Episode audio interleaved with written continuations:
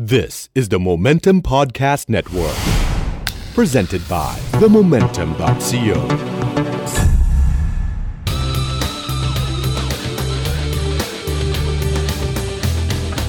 You're listening to Eargasm. สวัสดีครับ ขอต้อนรับเข้าสู่รายการ Eargasm นะครับ ซึ่งเป็นหนึ่งในรายการที่อยู่ใน Podcast Network นะครับของ The Momentum co ครับผม ผมแพทย์บุญสินสุขครับ รับหน้าที่ ดำเนินรายการนะครับ รายการ Eargasm เราจะมาคุยกันเรื่องเพลงนะครับเรื่องเพลงเรื่องชีวิตของคนที่อยู่ในวงการเพลงนะครับทุกเทปจะมีแขกรับเชิญ เทปนี้ก็เช่นกันครับ แขกรับเชิญของเราวันนี้เป็นหนึ่งในสมาชิกของวงดนตรีดูโอชื่อดัง วงหนึ่งนะครับมีซิงเกิลฮิตมากมายนะฮะประมาณ 1-2 เพลงนะครับผมแล้วก็เป็นดีเจด้วยนะครับนอกจากนั้นยังเป็นคนที่มีอาชีพลงเสียงนะครับมีอาชีพใช้เสียงได้ดีมาก ๆ เลยนะครับ เราอาจจะได้ยินเสียงเขาในรายการของ Podcast Momentum นี่แหละครับ ตอนนี้ขอเชิญไม่ใช่เชิญสิ ขอสวัสดีแขกรับเชิญของเราแล้วกันนะครับ สวัสดีครับคุณไบรอันเทพวัยโทวิชครับ สวัสดีครับฮัลโหลฮัลโหลคุณไบรอันคุณไบรอันนี่หลาย ๆ คนน่าจะคุ้นหน้านะครับ คุณไบรอันอยู่วงชื่อ โซฟาอ่าวงโซเมื่อก่อฟานนะครับอืครับผมครับผมวง Sofa นี่ก็อยู่ที่แกรมมี่ใช่ไหมครับตอนนั้นครับผมครับผมมีซิงเกิลฮิตอย่างเอ่อเรื่องมหัศจรรย์ครับที่จริงตอนแรกออกเทปกับเบเกอรี่ก่อนออกเทปนะออกเทปเทปนะฮะอ่าเป็นด็กๆเทปรู้จักไหมเนี่ยใช่ใช่ออก eight track นะครับออกออกเพลงกับทางเบเกอรี่แต่เป็นอีกวงหนึ่งเป็นอีกอีกชื่อหนึงชื่อวงอะไรนะตอนนั้น Pixyl Pixyl อ๋อ Pixyl แล้วก็เราก็แยกกันมาครับผม ผมกับโตนครับผมก็ก็ก็ไปก็ทำอินดี้อ่าอยู่ชุดหนึ่งแล้วก็ครับเอ่อ ชุดที่สองก็ไปอยู่ที่แกรมมี่อ่าที่คนเอ่ออาจจะรู้จักกันครับบ้าผงมครับ ชุดแรกก็มีเพลงพวกถ้าเธอกอดฉันอะไรอย่างนี้ป่ะใช่อ่าเพลงเพลงดังคืออะไรนะซิงเกิลเรื่องมหัศจรรย์อ๋อเรื่องมหัศจรรย์คือตอนแกรมมี่ใช่อ่าโอเคแต่โอเคแต่แต่ก่อนหน้านั้นก็จะมีก็เป็นเพลงอินดี้อะไรแบบนี้อ่าโอเคโอเครับซึ่งหลาย ๆ คนบางทีก็รู้จักช่วงนั้นนะมีเพลงอะไรนะ ได้โปรดได้โปรดอ่าอ่าถ้าอันนั้นจำได้เพลงนะเพลงแก็จังหวะก็จะเป็นลานงครับจะเป็นแบบ college rock indie pop อะไรแบบเนี้ยๆเฮ้ยเฮ้ยทำไมสักหลายแนวแล้วยิ่งฟังยิ่ง college indie pop ครับ Scandinavian jazz ใช่นะฮะโอเค เรามาคุยกับคุณไบรอันนะครับใส่ให้ที่เชิญคุณไบรอันมาวันนี้ เพราะว่าหนึ่งก็อย่างที่บอกคุณไบรอันทำงานในวงการเพลงนะครับทั้งทั้งเบื้องหลังและเบื้องหน้านะครับครับเป็นศิลปินเองด้วย เป็นคนที่โปรโมทศิลปินด้วยนะครับเรามาทำความรู้จักชีวิตเขาในช่วงแรกๆแล้วกันนะครับผมไบรอันเริ่มสนใจดนตรีตอนไหนโหตั้งแต่เด็กเลยนะครับอ่าเอ่อ ก็มันก็แบบเหมือนที่บ้านก็ไม่มีใครเล่นดนตรีนะแต่ครับผมแต่แล้วก็เหมือนจะไม่ค่อยมีวิทยุด้วยนะอ่าทำไมอะบ้านจนขนาดนั้นเลยเหรเมื่ออเปล่าเปล่าเหมือนเขาไม่ค่อยโอเคเออแต่แต่อ่าแต่อยู่ๆเราเราก็ชอบครับผม เหมือนเอ่อปู่อ่าคุณปู่คุณปู่นี่เอ่ออยู่รัสเซียครับผมอ๋อแล้วก็ฮีเป็นคนเดียวในในหมู่บ้านที่ที่ที่ที่อ่านหนังสือได้แล้วครับก็ผมฮีก็เป็นนักดนตรีอืมเล่นเอ อะคอร์เดียนอ๋อโอเคโอคเล่นโพลก้าโพลก้าอ่าโพลก้าดนตรีของรัสเซียแล้วก็หลังจากนั้นก็ไม่ในในตระกูลก็ไม่มีใครเล่นดนตรีเลยครับผมแล้วก็มาเป็นผมอ๋อฮะโอเค แล้วอยู่ดีๆทำไมโอเค คนในครอบครัวไม่มีใครสนใจดนตรี คือหลายๆ คนจะอาจจะชอบดนตรีเพราะว่าพี่ฟังพ่อใช่ฟังแม่ฟังแต่ทีนี้ไบรอันไปสนใจดนตรีได้ยังไง ชอบเพลงชอบฟังร็อกอะอ่าตอนนั้นใช่ไหมชอบชอบเพลงฝรั่งครับผมก็จะมีเอ่ออะไรอะวงหนึ่งอืม ยุคนั้นก็ก็เป็น Van Halen โอ้ สุดยอดกับนะครับกับ Def Leppard Def Leppard กับ Van Halen ครับผมสายกีตาร์นี่น่าจะรู้จักกันอ่าใช่เอ้ยไม่ต้องยิ้ม เราเราชอบอายุชอบใกล้เคียงกันอ่าฮะน้องๆ อาจจะเสียเวลาไป Google นิดนึง แต่ว่าเด็ดครับน้องลองไปฟังดูนะครับ Def Leppard กับ Van Halen ซึ่งก็เป็นดนตรีเรียกว่าร็อก80 แหละใช่นะฮะร็อก80 hair band ใช่ ก็เป็นอ่าเทเทเทปม้วนแรกก็น่าจะเป็นเอ่อเอ่อ Def Leppard จริง Hysteria ป่ะอ๋อ Hysteria โอเค Hysteria ชุดนั้นดีมาก ใช่ ครับผม Animal ใช่ชุดนั้ใช่นเอ่ออ่า Hysteria ที่ที่มันเป็นแบบมันมัน produce เป็นอัลบั้ม rock ที่ produce เยอะๆ มากครับครับ ๆ ชุดแรกเลยอ่าก็เลยแบบอ่า ชอบ sound ครับผมเออครับผมเออเทปม้วนแรกของผมนี่อะไรเออจจำได้ไหมำจำเออฟุตตี้ พุตตี้เหรอรู้จักว่าอัลบั้มนกไร้ปีกหน้าปกจะเป็นนกพิราบแล้วมีกากบาทตรงปีกเว้ย อันนี้จำได้นะครับผมว่าเออประเด็นนี้ก็น่าจะคุยในเทปม้วนแรกของแต่ละคนนะ entertain ดีนะใช่ผมว่าใช่ เพราะว่ามันแบบมันจะ bring back memory อะไรแบบใช่ความทรงใช่จำที่มันจะเออกลับมาเลยอะทีนี้ความทรงจำของไบรอันก็คือตอนนั้นคือ Rock Hair Band นะครับใช่หลังจากนั้นใช่เป็นยังไงบ้างก็ rock hair band ไปถึงจบมหาลัยก็ยังชอบอยู่อ๋อแต่ครับตอนตอนนั้นมันเป็นยุคยุคอินดี้ยุค alternative เข้ามามีอืมอืมเอ่อ Nirvana โอเค 90 ต้นใช่อ่าครับผมตอนนั้นผมก็น่าจะอยู่ประมาณปมม น่น่าจะมห้าโอมเคหกอะครับมห้าปีเก้าหนึ่งก็คำนวณอายุแบรนด์กันเองนะครับ แต่ก็แต่ก็ยังชอบยังชอบ hair band มากกว่าอ่ครับผม แต่ไปเรียนต่อที่อเมริกาครับก็แบบมัน hair band มันตายพอดีมันไม่เท่แล้วอ่าใช่อะรเขาว่าไม่แบบเท่นี้ยนี่ถูกต้องเลย มันจะดูแบบสำอางยังไงครับก็ไม่รู้นะ เออ เพราะมันจะมีหยุดจุดหนึ่งนะที่ใช่ที่พอฟังแฮร์แบนจะรู้สึกไม่เท่ ไม่เจ๋ง ใช่ กลายเป็นซึ่งยี้เลย ใช่ ซึ่งก็เอาจริงก็คือช่วงยุคช่วงยุคเนวาน่านั่นแหละ แต่นะครับเทป ทั้งหมดที่ผมขนไปมหาลัยนี่ก็ก็เป็น hair band หมดเลยเออสาวๆเขาเขาเข้ามาที่ห้องเห็นอ่าแบบโอ้นี่มัน hair band guy นี่หว่าเออ what what's wrong with you เพราะว่าตอนนั้นมันมันเปลี่ยนเป็นใช่เอ่อพอดียุเลคยเปลี่ยนคยุรัคบเอออันเปลี่นี้ยนเป็นเป็น alternative ใช่แอบเป็นเป็น grunge อ่า grunge อ่าแอบ relate นิดนึงเหมือนกันใช่เพราะว่าตอนนั้นคือเออผมก็อยู่เซียตเทิลเหมือนกันอืมช่วง 9 91 เลยล่ะ ช่วงครับเนวาน่าออกชุดนั้นเลย แล้วตอนนั้นเนี่ย ก็ฟังแบบมัทลิก้าฟัง Steve อ่า Vai ซึ่งอ่าถ้าไปคุยกับเด็กที่มันนั่นเทลอะก้ายังดีนะเออแต่แบบอะพอได้พอได้มันจะมีแบบอะไร Warrant อะไรโอ้วะเนี่ยอันนั้นไม่ไหวนะอะไรอะ พวกแบบ poison she's my cherry pie poison มันจะมีแบบ โอ้โหว่าอะไรแบบ every rose has its thorn winger อุ้ย winger วิงเกอร์อุ้ย Winger ตอนนี้ก็ทุเรศทุเรศนะแต่ใช่มืแต่อกีตาร์แต่เก่งตอนนั้นเขามันก็ใช่นะเออมันก็แบบ เออ ผมว่าซินเดอเรลล่าเลยนะใช่ มันจะมีประเด็นนี้นะ คือประเด็นฟังเพราะเท่อือฮึ แล้วก็ไม่ฟังเพราะไม่เท่ครับเออทุกคนเคยมีเคยมีเฟสใช่แบบนั้นนะมีมีช่วงไหนไหมที่ไบรอันต้องคล้ายๆ หลอกตัวเอง พยายามจะฟังแบบนี้เพื่ออยากจะเท่เคยไหมก็ทุกคนก็ต้องมีอะครับใช่วันนี้ใช่อะเพราะมันเออเราต้องเป็นอะไรเขาเรียกว่า guilty pleasure ป่ะ ใช่ อ่าคำนี้เลยอ่า guilty pleasure คืออะไรที่เรารู้ว่ามันไม่เท่แหละ แต่เราชอบของเรา มันใช่มันมันสะใจที่ได้ชอบอ่าไบรอันมีไหมเช่นวงอะไรบ้าง ก็ก็มีนะครับ เช่นเออเดี๋ยวนะ skid row โอ้นี่เด็กเพลง I remember you เป็นบัลลาดโอ้โหพวกบัลลาดบัลลาดเฮร์แบนนี่ใช่ชอบหมดเลยนะครับชอบอัดให้ผู้หญิงฟังตอนนั้นก็เพียบที่จริงเมื่อคืนผมนั่งคิดว่าผมจะมาออกรายการนี้แล้วผมนั่งคิดว่าเออเฮ้ยกูแบบจะจะพยายามเท่หรือเปล่าว่าแบบอ๋ออีเดนำเสนอแบบเพลงว่าเท่ๆโอ้โหอุตสาห์เคยเป็นดีเจเป็นนักดนตรีมันแต่บอกความบอกความจริงดีกว่าว่าอ่าอ่าาโอเคเอ ได้อได้นะครับเพราะฉะนั้นทุกคนก็ต้องมีมีคล้ายๆเพลงที่เพลงที่เป็นซาวด์แทร็กของชีวิตเขาในช่วงนั้นครับๆใช่ไหมครับช่วงที่ไบรอันอยู่อเมริกา คือช่วงนั้นน่าจะเป็นช่วงค้นหาตัวเองหน่อยหรือเปครัล่าบเออครับประมาณนั้นแล้วแล้วคุณจะมันกินกาแฟอะไรให้เสียงเข้าไมค์ผมเนี่ยนะครับโอเคอะดูกาแฟเรียบร้อยแล้วนะครับเรียบร้อยเรียบร้อยก็อันนี้เป็นไทยลูกค้าได้เออเผื่อลูกค้าเจ้านายยามมาลงก็มีช็อตอย่างนี้ให้นะครับครับโอเค ก็สาเหตุที่คุณเริ่มเล่นกีตาร์คืออะไร อ๋อเอะสาเหตุที่เริ่มใช่เล่นใช่ใช่ปะใช่ใช่อ๋อพออ๋อพอพอดีไม่รู้ว่าทำไมแต่แต่ชอบเหมือนว่าจะอยากอยากจะชอบไม่รู้ทำไมอะแต่แล้วก็พ่อก็เลยอ่าพาไปหาอาจารย์กิติกีตาร์ปืนที่จริงป่ะที่เฮ้ยเอาจริงที่อะบ้านประชาชนครับครับใช่ครับตรง ตรงอ่านั่นนะบางกะปิอะเออไม่รู้เขายังอยู่หรือเปล่าไม่แน่ใจะไม่แน่ใจอ่าแต่เพิ่งเจอลูกสาวเขาอ่าอ่าเล่นเล่นดนตรีเหมือนกันครับครับอ่าจำได้อาจารย์กิติตอนนั้อาจานรย์กิติลูกสาวก็ยังครับครับยังตัวเล็กอ่าเด็กๆอยู่อาจารย์กิตแล้วติก็ก็เลยก็ก็ดีนะคุณพ่อเขาก็จะพาไปทุกวันเสาร์ไปครับไปเรียนเออแต่แต่เราก็นะมันก็เล่นยากเพราะมันจะเล่นกีตาร์ปืนของเขาเขาจจะโอ้โหเล่นไม่ค่อยได้ก็เลยก็เลยรู้สึกว่าเล่นเล่นไปแล้วมันมันไม่ค่อยเก่งอะแต่ครับตอน พวก grunge เข้ามาก็เหมือนได้ใจว่าแบบเฮ้ยอืมมันเล่นง่ายดีอืมอันนี้ก็เป็นสาเหตุหนึ่งเพราะเราเป็นหมือกีกัะตาร์ฮีโร่ก็เหมือนว่าเราอยากเป็นกีตาร์ฮีโร่แต่เราไม่มีปัญญาไม่มีเซกเออไม่มีเซกเออมันมันยากจริง ๆ นะ มันอ่าไม่ได้แบบง่าย ๆ เลยนะ แต่ก็ที่จะต้เป็อนงกีตาร์ฮีโร่เออหรืออะไรแบบนี้ครับ คือผมอะเฉยๆกับดนตรี grunge แต่ผมอ่าต้องให้เครดิตดนตรี grunge อย่างหนึ่งคือทำให้คนอยากเล่นดนตรีตัดสินใจได้ง่ายขึ้น เพราะมันเล่นง่ายใช่กว่าที่คิด อย่างก่อน grunge เนี่ยมันจะเป็นยุคของ Van Halen อย่างที่อ่าฮะอย่างอย่างที่อ่าฮะแบรนด์บอกคือ นี่คือแบบมึงมีกี่โน้ตใส่มาเลยอ่าแปดล้านโน้ตยิ่งเร็วจิ้มยิ่งเจ๋งยิ่งเร็วอะไรแบบนี้ยิ่งเท่เออยิ่งผมยาวยิ่งเท่อ่าแล้วบางคนก็จะใช่ไหมบางคนมันไม่ชอบอ่าก็เลยอ่าแบบ โอ้ยากไม่เล่นดีกว่า ยอมแพ้อืมตั้งแต่อืมเนิ่นอืมๆแต่พอมา grunge มา เพลงหกคอร์ดใช่เพลงหกคอร์ดสี่ใช่คอร์ดใช่เกากันเข้าไป แล้วมันทำให้คนชอบดนตรีมากขึ้นอืมอ่าอันนี้ก็ต้องให้เครดิตกรันช์อยู่เหมือนกันจำได้ตอนอ่าจับกีตาร์แรก ๆ มันอืมยากมาก ใช่ เจ็บนิ้วกว่าด้วยประมาณปีหนึ่งอะ ครับแบบแทบจะไม่ได้แบบไม่ได้มันจะปีหนึ่งอะถึงจะแบบเริ่ม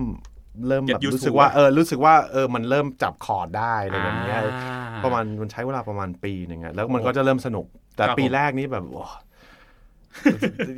ใช่ต้องต้องต้องมีช่วงนั้นใช่ต้องต้องมีช่วงใช่พยายามนิดหนึ่งนะครับ โอเคครับอยู่อเมริกาฟังกรันช์นะครับแต่ครัก็บยังไม่ทิ้งความเป็นครับ80ที่ตัวเองชอบนะครับ กลับมาเมืองไทยนะครับอ่าฮะครับแล้วยังไงต่อแล้วยังไงต่อ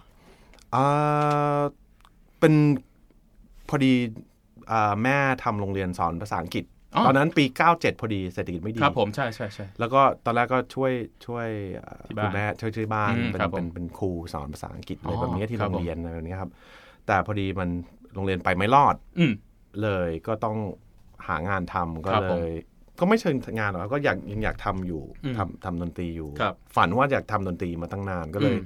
เอ่อก็เลยไปไป ลิงก์อัพอะไปเจอเพื่อนอ่าสมัยมัธยมครับผมคนคนอื่นที่อ่า เขาเขาเขาเขาชอบดนตรี ครับ เอ่อครับผมแล้วก็พอดีเขาก็ทำ demo อะไรแบบเนี้ยส่งส่งส่งค่ายเพลงอะไรอ่าแบบเนี้ยตอนนั้นก็รู้สึกว่าไปหลายที่ด้วยนะครับ เอออา แล้วก็ในที่สุดก็มีที่เบเกอรี่เขาสนใจ demo อ๋อเราอะไรแบบเนี้ยครับ ในชื่อ Pixyl ใช่ไหมใช่ตอนนั้นใช่ ดนตรีแนวไหนครับตอนนั้น เป็น electronic rock ซึ่งตอนนั้นถือว่าล้ำไหมเท่ไหมล้ำเอออะไรประมาณนั้นล้ำไปเออล้ำล้ล้ำไป ก็เลยเงียบำเออแต่มันดงใจมันอยากทำแต่มันอ่าไม่ค่อยได้คิดว่าจะอะไรยังไงอืนะมมันอืมเด็กๆอะเนาะผมว่าเพลงบางทีมันอยู่ที่ช่วงเวลานะใช่บางวงที่เขาบอกว่าไม่ดัง คือถ้าหากมาเร็วกว่านี้สัก 2 ปีหรือช้ากว่านี้สักสองปีจะกลายเป็นอีกแบบก็มี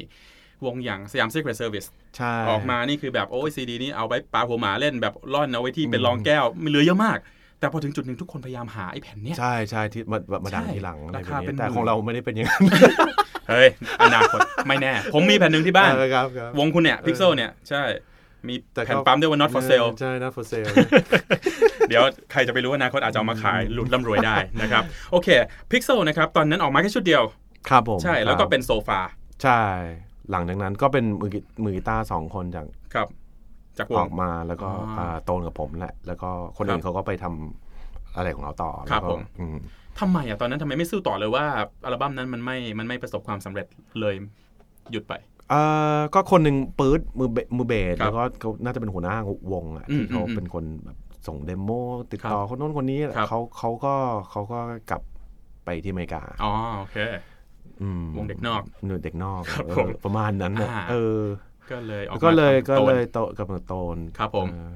เป็นวงโซฟาใช่ตอนนั้นทำก็อินดี้เป็ก่อนเป็นอินดี้ก่อนครับผมก็ทำกับค่ายโปรดิวเซอร์พี่เจอรี่เจอรี่ที่เจอทำให้ที่ Two Days Ago Kids อะไรอย่างงี้ป่ะใช่อ่าใช่โอเคใช่คุณเจอรี่ใช่เก่งเก่งเก่งเสร็จปุ๊บครับก็มาอยู่แกรมมี่ใช่อ่ามันมีช่วงหนึ่งที่ทุกคนคือแบบ มันคือความฝันทุกคนที่อะขอใช้คำนี้แล้วก็ก็ได้อะอยากออกเทปอะอ่าฮะอ่าฮะในสมัยนี้อาจจะออกเทปอาจจะเออนะออก MV ใน YouTube เอออะไรสักอย่างใช่ไหมเอออะออกเทปมาปุ๊บตอนนั้น พออยู่ค่ายใหญ่ แน่นอนอืมมันมันมันต้องมีความกดดันนะครับอืมอืมไอ้กดดันทีนี้กดดันคุณก็ต้องกดดันด้วย เพราะว่าอยากดังค่ายก็กดดันเหมือนกันใช่เพราะอยากให้พวกคุณดังอยากมีมีความยากอะไรไหมตอนนั้น จากการเปลี่ยนจากการเป็นวงอินดี้ที่ไม่ต้องแคร์ชาวบ้านอืม แล้วมาอยู่ค่าย ซึ่งต้องมีคนคอยสั่งนู่นสั่งนี่เอ่อที่จริงเราเราอยากทำเราก็เลยมันเราเราขาย master อะที่ที่อ๋อที่ที่จีนี่เนี่ยคือคุณทำมาแล้ว ใช่อ๋อโอก็เคคือ ก็คือว่า คืออยากทำเพลงแนวนั้นอยู่แล้วเเก็คือว่าทำทำแบบที่ชอบแต่ก็ก็ก็ปรับให้มันป๊อปขึ้นมาอ่าหน่อยอะไรแบบนี้ครับ ให้ให้ให้ให้แบบมันคนเขาฟังครับให้มันครัฟับงเพราะเอาจริงผมว่า หน้าตอนนั้นนะครับว่าครับอินดี้กับไม่อินดี้เนี่ยมันมันต่างกันแค่นิดเดียวแล้วนะใช่มันมันมันไม่ได้เหมือนยุค 9 1 9อือฮึ2ต้นต้นๆที่แบบโอ้โหมันคือคนละโลกอืมอืมอืมนะฮะแล้วก็เอาจริงเพลงของโซฟาณตอนนั้นณตอนนั้นคือก็ก็ป๊อปแต่มันก็มีอะไรก็ไม่ไม่ใช่แค่ป๊อปใสๆเป็นวัน คุณก็ไม่ใช่บอยแบนด์กันอ่าฮะนะครับอ่าฮะซึ่งตอนโซฟาที่คุณเป็นอินดี้เมโลดี้ก็ป๊อปนะ เพียงแต่แบบกีตาร์ใช่มันมัฟันงจะดูเป็แบบนแบบเออดิบมันดิบจะแนวแนวนิดหน่อหยนึ่งเออนะฮะแล้วความสำเร็จช่วงที่อยู่แกรมมี่เป็นยังไงบ้าง ก็ก็ดีนะครับ ก็อ่าก็คนก็มันก็แบบ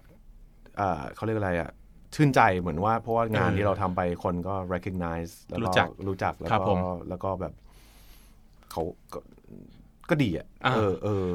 เป็นเหมือนที่คิดไหมคือก่อนเข้าแกรมมี่นี่มีภาพในหัวไหมโอ้โห ต้องทัวร์ทั่วประเทศมีคนนั้นคนนี้มาคอยเฝ้าหน้าโรงแรมถือป้าเอายเอาเข้าจริง ๆ มันก็มันก็โอเคนะ แต่มันก็มันก็ไม่ถึงขนาดแบบ มีคนเฝ้าอะไรแบบเนี้ยแต่คือว่ามันก็ต้องออกเทปปุ๊บมันก็ต้องไปครับทัวร์ตามโรงเรียนไปอืมเล่น campus tour campus tour อะไรแบบเนี้ยเออก็เออก็สนุกดีนะครับครับมันก็ผมเราก็ไม่ได้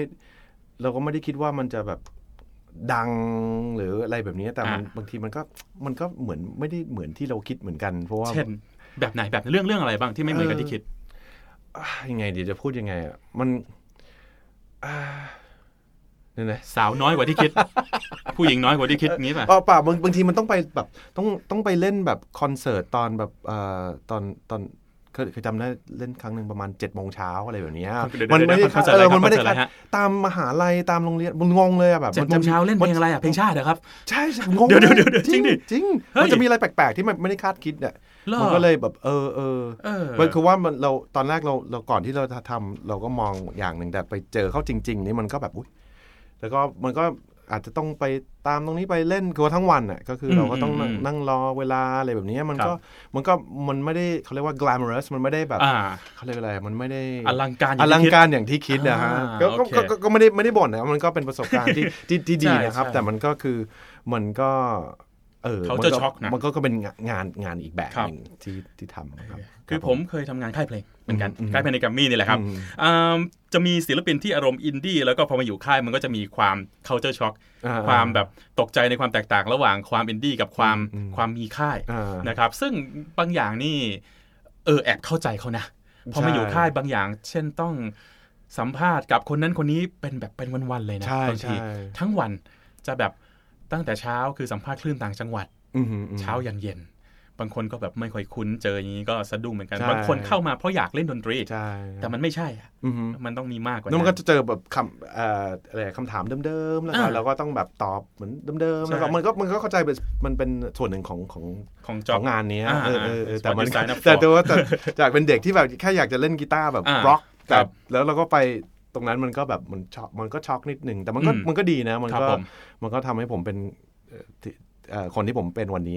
อ๋อโ who I am ครั today บผมเออครับผมเออเป็นผู้ใหญ่มากขึ้นเลยนะผมใช่ว่าความรับผิดชอบใช่ตื่นเช้าเช้าๆมาเล่นดนตรีแล้วนั้นแค่แล้วนั้นแค่ครั้งเดียว แต่แบบช็อกอะแบบโอ้จริงเหรอมันมีอย่างนี้ด้วยเหรออะไรแบบเนี้ยเออเออเออแล้วต้องแบบมีมีบีบอารมณ์แบบว่าทำสิ่งที่ไม่อยากทำไหมบางอย่างอย่างอย่างเช่นอะสมมุตินะเป็นพรีเซนเตอร์สินค้าที่แบบแปลกๆ คุณต้องมีการแบบ acting เออแสดงต่างๆ เคยไหมเคยไหมอย่างตอย่างนั้นโอเค แต่ไอ้ที่โหดก็คือ ตอนตอนจะออกเทปใช่ไหมฮะอืมก็เขาจะให้ทำไอ้เมื่อก่อนเขาจะมีให้ทำ VCD โอ้โหเพราะเขาจะอยากจะมีคาเพลงคาราโอคาราโอเกะเกะทั้งทั้งชุดก็คือเป็นคล้ายๆ MV สำหรับทั้งชุดเลยอะก็คือแบบถ่ายง่ายแล้วอันนั้นก็จะถ่าย 2 วันอะๆอ่า the whole album อะแบบสุดยอดอะแบบโอ้โหจริงเหรอจะให้ผมทำอย่างนี้เลยเหรอ อันนี้คือไม่ใช่เ MV อันนี้สำหรับ VCD ใช่ใช่โอ้สมัยก่อนเขาจะครับมีแบบมันจะมีชุดแผ่นเกะแผ่นเกะอ่าอ่าอ่าแล้วเขาจะแบบโอ้ต้องทำแบบ อันนั้นก็แบบโอ้โหจริงเหรอว้าวแล้วคุณต้องมี acting แบบคุณต้องมีมีสีหน้าแสดงสีหเออน้านิดนึงอะเออเออแต่ก็โอเคอะผมก็มีความเป็น acting อยู่เเพราะมันมีช่วงหนึ่งผมก็เพราะตอนตอนก่อนที่จะออกเทปเลยวันนี้อืมมันจะมีช่วงหนึ่งที่ผมไปทำดีเจด้วยใช่ไหมฮะอ่าที่ใช่ get คือร้อยสองจุดใช่ห้าก่อนที่จะออกเทปอะแล้วครับก็ผมเพื่อที่จะแบบเขาเรียกว่าอะไรอะเออเลี้ยงเลี้ยงชีพอะผมอ่าก็ครับไปผมเป็นเป็น เออเขาเรียกว่าอะไรพูดยังไงเป็นดีเจเป็นนายนายแบบเป็นออกโอ้ แสดงพวกโฆษณาอะไรแบบนี้ เดี๋ยวเราจะเอารูปของคุณสมัยนั้นแปะลงไปในเออเออเออในเว็บด้วย ครับครับ ให้ทุกคนที่ฟังได้เห็นหาว่ามันก็คุณหล่อเคยขนาดก็ไหนก็ก็ก็มีแบบประสบการณ์ การแสดงหน่อยอะอ๋อ แต่มันก็มันก็โอเคแต่มันก็เออมันก็แหมนิดนึงนะ เออ เออผมว่ามันมันคือสิ่งหนึ่งที่ที่ได้ฟังมาคือศิลปินสมัยนี้ บางทีคิดแต่จะเล่นดนตรี อือฮึ เขาลืมมีเขาเรียกว่า plan B อ่า ลืมลืมมี plan B ไปคือสมัยก่อนกับสมัยนี้ไม่เหมือนกันสมัยก่อนถ้าได้ออกซีดีออกเทปเนี่ยไม่ต้องห่วงอือฮึคุณอยู่ได้ แต่สมัยนี้มันไม่เหมือนกันละใช่คุณต้องมี plan B ไว้ ตอนนั้นไบรอันมีแพลน B ไหมคือถ้าสมมติ Sofa มันไม่เปรี้ยงอย่างที่คิดตอนนั้นแพลน B ของคุณคือก็ก็คือทำดีเจก็คือว่าทำคู่กับคู่พกัอนกินไปเหรอพอกินเหรอตอนนั้นก็โอเคนะอ่าแล้วก็แล้วก็อันนี้แหละครับเอ่อนายแบบพวกเออโอ้โหไม่ใช่ในายแบบแสแสดงแบบพวกอ่าไปคือว่ามันต้องไป casting อ่าก็คือว่าเราต้องไป cast ไปไป cast สัก สิบงานอ่าแล้วก็จะได้สักงานหนึ่งอะไรแบบนี้ครับอ่าแล้วครับท้ายผมของคุณคืออะไรคือ สมมติแบบโมเดลลิ่งบอกอยากได้ฝรั่งหืนก็เป็นคุณได้หมดเออโอ้โหมีหมดอะเออมีคุณพ่อก็มีฝรั่อ้างวจริงอื่นปะก็มีมีหมดอะเอออ่าก็ก็ไป cast ดูก่อนเพราะว่าบางทีบางทีมันเอ่อพวกโมเดลลิ่งเขาก็จะแบบเขาก็จะหว่านเนี่ยเขาก็เขาก็จะคล้ายๆ จิกเราให้ไปอืมอืมอืม ไปเขาเขาก็ได้ตังค์ไงอ่าใช่ก็ไม่สนว่าบางทีแบบไปแล้วต้องแบบถอดเสื้อแบบเฮ้ยโชว์กล้ามแล้วแบบใช่เราแบบโอ้โหแบบมันแล้วคุณก็ชอบโชว์อยู่แล้วอ่าเปล่าก็เปลล่ายเปล่ามันไม่มีไงอ๋อไม่มีกล้ามอะไรแบบเนี้ยโอเคนะครับนั่นก็คือครับผมชีวิตคร่าวครับๆของไบรอันครับเทพไวทูวิทที่หลายๆ คนอาจจะรู้จักในฐานะดีเจด้วยนะครับในฐานะมือกีตาร์วงโซฟาด้วย ฐานะนายแบบ นายแบบแต่โชว์โชว์กล้ามอันนี้ด้วยคือแบบ 20 years ago นะมันไม่ใช่อันนี้ this เอา is นะ like ancient history แบบมันมันเป็นค่อนข้างเอานะค่อนข้าง long time ago ก็ยังเคยทำแหละครับผมไม่เคยเออก็อิจฉาอยู่อิจฉาอิจฉานนะครับโอเคโอเค เรารู้จักชีวิตไบรอันคร่าวๆแล้วครับนะครับเรารู้จักว่าเขาผ่านอะไรมาบ้างกว่าจะมาเป็นนักดนตรีเจอปัญหาอะไรมาบ้าง เอาจริงฟังดูแล้วก็ค่อนข้างสมูทนะ ไม่ได้มีช่วงไหนที่แบบลำบากอะไรกันไม่มากไม่หรอกครับมันเออมันก็ดีเป็น ประสบการณ์ที่เอดีอมากเลยมันอยู่แบบที่มุมมองด้วยนะโอ้ดีมาก บางคนอาจจะแบบว่าบางทีโอ้ยกว่าจะบางไม่ได้หรือเศร้าบางทีเมื่อก่อนมันเป็น grunge อะอืม attitude มันจะเป็นแบบมุมมองมันจะเป็นแบบอะไรก็จ้าค่อนข้างเออ negative นิดนิดๆแต่มันจะมองแง่ลบอะไรแบบอืนี้มเออืมออืมห่วยว่ะมันไม่ดีอันนี้ก็งอนมันเหมือนมันมันมันเท่ที่จะแบบที่จะแบบนั้น เอออมแต่ในยุคนี้มันผมว่ามันเริ่มมันมันเริ่มเปลี่ยนไปแล้วอาจจะครับเพราะผมมีอินเทอร์เน็ตเพราะเพราะอืมทุกคนก็ สามารถที่จะเป็นแบบเอ่อทุกคนมีศิลป15ศิ minutes ลปินใช่ไหมอ่าที่เขาจะชอบพูดกัน ใช่อ่ามัมันก็จะเป็น มันก็มุมมองก็มองครับผมมันก็เปลี่ยนไปหน่อยอืมไปตั้งแต่ เด็กจะไม่รอแล้วเนอะยุคนี้ใช่ใช่คือพอเล่นเพลงได้ก็เอาขึ้น YouTube จะไม่มาแบบไปอัดลงเทปส่งพี่ครับรบกวนฟังหน่อยนะครับใช่อะไรแบบนี้นะใช่เออจริง ๆ ถ้าสมมติน direct อ่าสายตรง ครับผม ถ้าครับมีเวลามากขึ้นกว่านี้อาจจะเนี่ยคุยเรื่องการส่ง demo demo อืมหน่อย แต่ไม่เป็นไร เดี๋ยวคราวหน้าคราวหน้าครับครับนะครับเดี๋ยวเราจะพักกันสักครู่หนึ่งครับนะครับแล้วก็ช่วงหน้าเราจะมาฟังกันว่า 5 เพลงนะครับที่เหมือนกับเปลี่ยนชีวิต สำคัญในชีวิตของไบรอัน guest ของเราในวันนี้มีเพลงอะไรบ้างและสาเหตุคืออะไร อีกสักครู่หนึ่งเรากลับมาครับ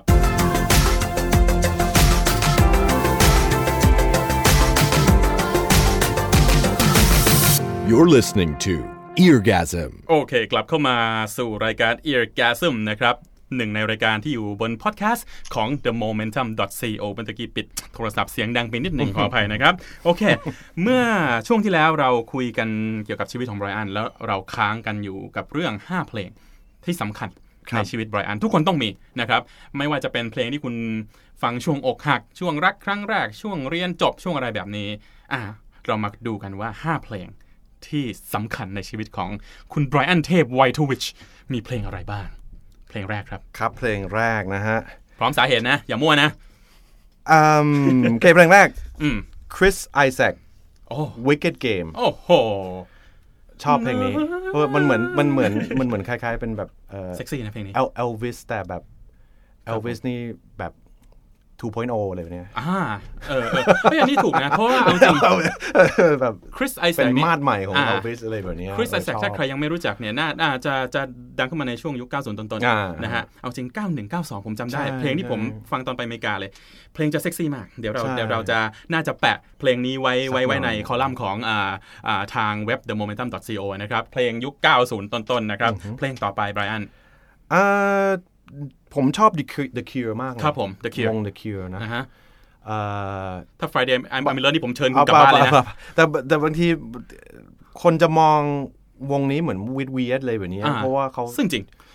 ใช่ไหมนิดๆนิดๆอ่าเพราะ The Guy นี่เขาเขาจะโรเบิร์ตสมิธเออจะอ่าใส่ลิปสติกเละเละผมยุ่งๆผมยุ่งยุ่งๆคจะรับดูผมแปลกๆ ยิ่งอ่าตอนนี้ยุคนี้ก็แบบแทบจะดูไม่ได้เลยนะฮะแบบอ้วนอ้วนด้วย เออเออแล้วก็ weird อีก แต่อ่าแต่ผมชอบ ชุด wish ครับผมมากเลยอะฮะอันนั้นช่วงปีไหนก็ก็แบรนด์ชุดนั้นแหละ ก็ก็อ๋อชุดเดียวกับก็ไป Friday ปะเนี่ยก็ยุคเดียวกันนะฮะ90นะฮะยุคเดียวกันกันไปปะเนี่ยดูแบบนิดหนึ่งติแต่ไม่เป็นไรเออโอเคเดี๋ยวคราวหน้าผมจะบรีฟคุณก่อนเออไม่เป็นไรไม่เป็นไรเอาเอาจริง ๆ เลยเอาจริง ๆ ดีกว่าอ่อเพลงอะไรครับเอ่อ The Cure เดี๋ยวนะมันชื่อมันเพลงมันชื่ออะไรนะเอ่อชอบจริงปะเนี่ย just let just เปิด YouTube เรา just เห็น like แล้ว a แบบ dream ป่ะ just like a dream อะอันนี้อะอ่าอันนี้รู้จักอันนี้รู้จักครับ Just ของ The Like a Cure Dream นะครับ แนวก็แนว The Cure แหละร้องชอบเออลอยลอยลอยลอยๆๆฝันมึๆฝันนิดนิดอ่านะครับอืมีความชอบ90 อยู่เต็มเปี่ยมใช่คนอายุประมาณพวกเราเนี่ยจะจะอืมจะชอบ อายุประมาณพวกเรานี่เท่าไหร่ 31 28 อะไรเงี้ยนะจะจะอ่าจะจะชอบอ่าเพลงใช่ยุคนั้นใช่พอสมควรเพราะเราฟังตอนเรา 8 ขวบนะครับ โอเค เพลงที่ 3 ครับไรเพลงที่สามเอา Deftones เนี่ย Deftones โอ้โห เปลี่ยนแนวเลยนั่นน่ะใช่ Digital Bath ดิจิตอลแบทของเห็นไหม Deftone มันก็แต่ Deftones จะเป็นแบบมันจะเป็น rock แบบ Heavy heavy หน่อยครัแต่บผมมันก็ลอมีความลอยอ่ามันเหมือนมันมีธีม ครับผมธีมลอยลอยอ่าฝันฝันครัๆบอยู่ผมผมก็ว่ามันมีเสน่ห์ครับผมค่อนข้างเยอะเพราะว่ามันปกติมันจะร็อกมันจะแหวะแหวะว้าวอ่าแรงๆแต่อันนี้คือเหมือนว่าเขาเอาเขาเขาสองมาอย่างพบผสมกันอ่าได้ด้วยแล้วคลรับงผมตัวด้วย ผมก็เลยอืมว่าผมชอบวงนี้ แล้วตอนนั้นเหมือนที่จะมาเล่นเมืองไทยทีหนึ่งแล้วก็มีปัโอ้ญยอย่าหาอย่าพูดอย่าพูดไม่อันรนั้อดนเพื่อนใช่ปะอ่าพี่ชายเพื่อนผมจัดการเองใช่ไหมเป็นคนจัดเองแหละฮะเป็นวงไม่กี่วงที่มาเมืองไทยเหยียบเมืองไทยอ่าเอาผมเครื่องลงเรียบร้อยแต่ไม่ได้เล่นใช่ผมผมอยากจะเออตอนนั้นสาเหตุจะก็เออค่อนอะไรข้างสักอย่าง the เรื่องระบบ the ไฟครับ power อะไรแบบนี้ใช่ใช่ได้ใช่ไหมโอ้ยไม่เป็นไรข้ามไปข้ามไปอะข้ามไปโอเคข้ามไปโอเคอ่าโอเคไม่เป็นไรเดฟโทนนะครับตอนนั้นเออถามนิดนึงสิ เวลาเราชอบเพลงไหนเนี่ย มันส่วนใหญ่บางทีเนี่ยอืมชีวิตเราช่วงนั้นจะจะมีเรื่องบางอย่างอืมอ่าอย่างเช่นอะสมมติ ตอนนั้นอกหักเว้ยอ่าเพลงนี้มันเข้าหูบ่อยมากเลย เราไม่ได้เลยอะไรกับเพลงนี้นะ แต่ว่ามันมันอยู่ในช่วงที่เราเราแบบเฮิร์ตพอดีเราเลยชอบมันมาตลอดอืมสามเพลงที่ผ่านมาของไบรอันมีมีช่วงเวลาแบบนั้นไหมอืมไม่ไม่ค่อยอะ แบบจะเป็นอืมคนที่แบบชอบชอบชอบเพลงแล้วมันจะเข้าไปในหัวเลยอ่าแล้วจะชอบเพลงนั้นไปเลย แล้วก็อ่ามัมัน เอ่อ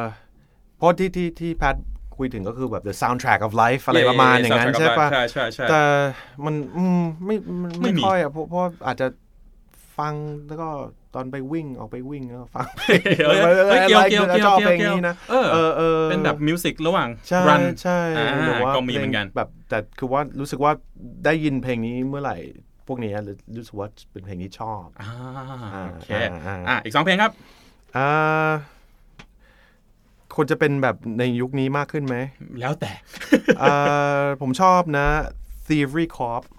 เออ ไม่รู้จักวงนี้ Thievery Corporation เออ ไม่รู้จัก ไม่รู้จัก เป็นดีเจแนวไหนสองคนมันเปลี่ยนแนวเหมือนกันเป็นอิเล็กทรอนิกครับผม ผมชอบเพลงมันชื่อว่า Lebanese Blonde Lebanese Lebanese Blonde Blonde อ่าจะเป็นสาวผมจะทองจะออกจะออกเป็นแบบอาราบิกหน่อย แล้วก็มาผสมเป็นมันเป็นพวก เพลงแบบคาเฟ่เทลมาเลยอ๋อนะโอเคโอเคโอเคโอเคโอเคฟังชิวๆอะไรแบบเนี้ยอ๋อเออผมชอบเพลงนี้คือว่าเพลงเนี้ยคือว่าผมบินบินไปไหนไม่รู้อะแล้วก็ในสายการบินเขาเปิด โอเคแล้วมันก็จะฟังดูแบบเฮ้ยเชยนะทำไมคุณแบบเชยแบบเชยจังอะไรแบบเนี้ยแบบแบบกำลังเครื่องบินกำลังจะลง แล้วเขาก็จะเปิดเพลงนี้อะอ่าสายการบินอะไรไม่รู้นะเออแล้วมันแบบว่าจะชอบเราต้องเปิดเพลงอะไรอะเรื่องมาสจันเนอะเออจะเฉยๆเฉยๆจะไม่เชยเนี่ยว่ามันมันจะบ้าเปล่ามันจะรู้สึกว่าแบบเหมือนเหมือนไปไปเที่ยวเที่ยวเที่ยวทะเลหรือว่าอ่ามัมันจะ I don't know มันชิลเออมันชิลชอบอะเออ theory อะไรนะ thievery corp อ๋อคื thievery อว่าเขาจะขโมยอ่า ของจากคนอื่นแล้วมันอ่ามิกใหม่เป็นเพลงอะไรแบบนี้อ๋อโอเคโอเคอ่าซึ่งส่วนใหญ่พวกดีเจจะเป็นแบบนี้นะใช่จะจะเอาเพลงมาใช่ mix ใหม่นะครับแต่ก็รุ่นใหญ่หน่อยก็จะเป็นแบบในใน YouTube มีอะครับผมได้ได้ได้เดี๋ยวเราแปะเดี๋ยวเราฟังแปะ all the time ได้ Lebanese ผม blonde เออใช่ไหม Lebanese blonde ได้ได้ได้โอเค อีกหนึ่งเพลงเพลงสุดท้ายครับที่สำคัญที่มีส่วนสำคัญส่วนที่เกี่ยวข้องกับชีวิตไบรอันเออสงสัยต้องเป็นเรื่องมหัศจรรย์ได้ครับผมเพลงอะไรเดี๋ยวนะอ่า Def Leppard อ่า Hysteria ครับผม อันนี้เพลงเหลือมันเป็นชื่ออัลบั้มด้วยชื่อเป็นเพลงชื่ด้อวยชื่อเพลงด้วยอ่าโอเคอ่าเพราะเป็นอืมเป็น ballad ป่ะ ใช่ คือว่าได้ได้ได้ยินไอ้ riff กีตาร์ครับผมนี่ที่ที่ไหนแล้วรู้สึกว่ามันแบบโอ้ bring back เพราะ memory เอออ่าเพอ่าราะว่าอ่าเออครับเจ๋งผม แล้วเป็นวงที่ เอาจริง Def Leppard นี่นี่พอพอรู้จักเหมือนกันช่วงนั้น คือไม่รู้จักเพลงเยอะแต่ว่าพอรู้ว่ามือกลองจะมีแขนเดียว ใช่ใช่ไหมใช่ใช่เออทำไมนะตอนนั้นพอรู้ไหมเหมือนอุบัติเหตุอะไรสักอย่างแล้วครับผก็มแต่ก็เพื่อนก็ไม่ทิ้งนะ เพื่อนก็แบบเออเฮ้ยอยู่ รอรอให้เขาหายแล้วก็เป็นเอ่อ modify กลองที่อ๋ออ่าชุดจะชุดใหม่ที่เขาสามารถเหยียบๆเยอะมากขึ้นใช่ใช่ใช่เอ้ยผมว่าน่ารักดีนะเอเรื่องอเรื่องแบบดีนี้ดีครับครับผมแล้วก็วงวงนี้ชุดเนี้ยผมชอบมากเพราะมันเป็นชุดที่แบบทำ production ครับผมเป็นชุดแรก ๆที่ production สุดๆอะอาจจะแบบ กีตาร์นี่แบบเป็นแผงเลยแบบเออ layer เลเยอร์แบบสุดๆครับผมเออแบบเออมัน Steve อัดมาดีมากใช่ไหมไอ้ที่ที่ทำ Shania ที่แต่งงานกับ Shania Twain มาอ๋อเหรอ Mutt Lange เลยนะจอห์น Mutt Lange Mutt Lange ใช่ Mutt Lange คือโปรดิวเซอร์โปรดิวเซอร์ Mutt Lange อ๋อโอเคเออ Mutt Lange เก่งมากนะ produce ได้ทุกแนว ใช่เมียสวยใช่ก็ได้ใช่ชนะใช่ Twain เป็นใช่ภรรยาไปใช่นะฮะเราต้องเริ่ม produce อะไรแล้วบ้างล่ะเออนะชีวิตพวกเราเผื่อฟลุกนะครับ Def Leppard นะครับใครครับที่อ่าผมว่าจริง ๆ แล้ว คนทุกยุคทุกสมัยแหละไม่ว่าจะอายุเท่าไหร่อยากให้ลองเปิดใจฟังเพลงทุกๆยุคอ่าฮะนะชอบไม่ชอบเดี๋ยวเดี๋ยวว่ากันครับแต่ว่าอย่าปฏิเสธเลยนะครับเพราะจริงๆ เพลงก็ก็ก็ให้เราหลายอย่างสำหรับไรอันเพลงก็ให้ทั้งอะถ้ามองตรงๆอาชีพอ่าฮะเงินต่างๆ เฟรมความโอ้โหดังต่างๆ มากน้อยเดี๋ยวว่ากัน แต่แน่ๆเพลงมันไม่มีพิษมีภัยใช่นะครับถูกต้องอยากครับให้ลองฟัง อยากฝากทิ้งท้ายสักนิดหนึ่งแล้วกันก่อนที่เราจะไปฟังเราจะไปฟังคุณแบรนด์เล่นเพลงสดอ๋อจริงเหรๆอนะฮะ มึงต้องเล่นนะครับโอเคนี่ก็คือสิ่งที่ไบรอันฝากไว้สรุปง่าย ๆ ก็คือ ดนตรีคือให้โอกาสดนตรีทุกแนวอือฮึนะครับครับ ทุกคนทุกอ่ายุคอ่านนะครับ แล้วเราจะหาสิ่งดีๆ จากเพลงนั้นมาให้กับตัวเองครับนะครับยังไงก็ขอขอบคุณคุณไบรอันเทพไวทวิตมากนะครับ ที่มาเป็นแขกรับเชิญของ e a r g a s m ในวันนี้นะครับ แล้วก็ก่อนที่เราจะจากกันคุณไบรอันจะมีหนึ่งเพลง มาฝากนะครับ ซึ่งไม่ใช่เรื่องมหัศจรรย์เนอะอันนั้นผมฟังจนเบื่อแล้วนะฮะ เอาเอาเอาเพลงอื่นนะครับ คุณไบรอันเคยออกอัลบั้มเดี่ยวมาในชื่อว่า Blue Army ครับนะครับเราเคยจะมาครับฟังเพลงจากอัลบั้มนั้นกันใช่ไหมครับหรือว่าอะไรก็ยังไม่รู้เลยเดี๋ยวเดี๋ยวเยวดูมันว่ากัเออโอเค เดี๋ยวเราจะมาฟังกันนะครับ Eargasm Live Session. Show me, show me, show me how you do that trick. The one that makes me scream, she said.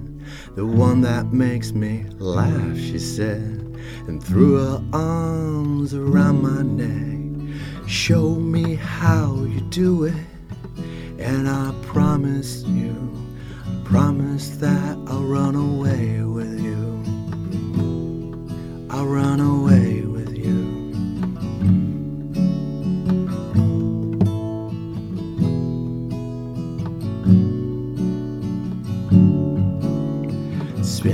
On that dizzy edge, I kissed her face,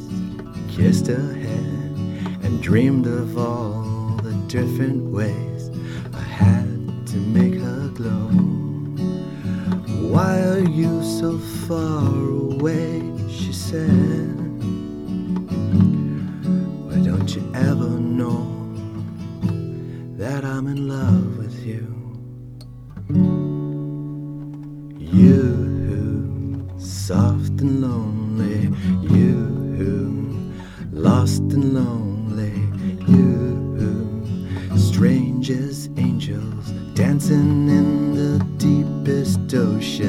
twisting in the water. You're just like a dream. You're just like a dream. You're just like a dream.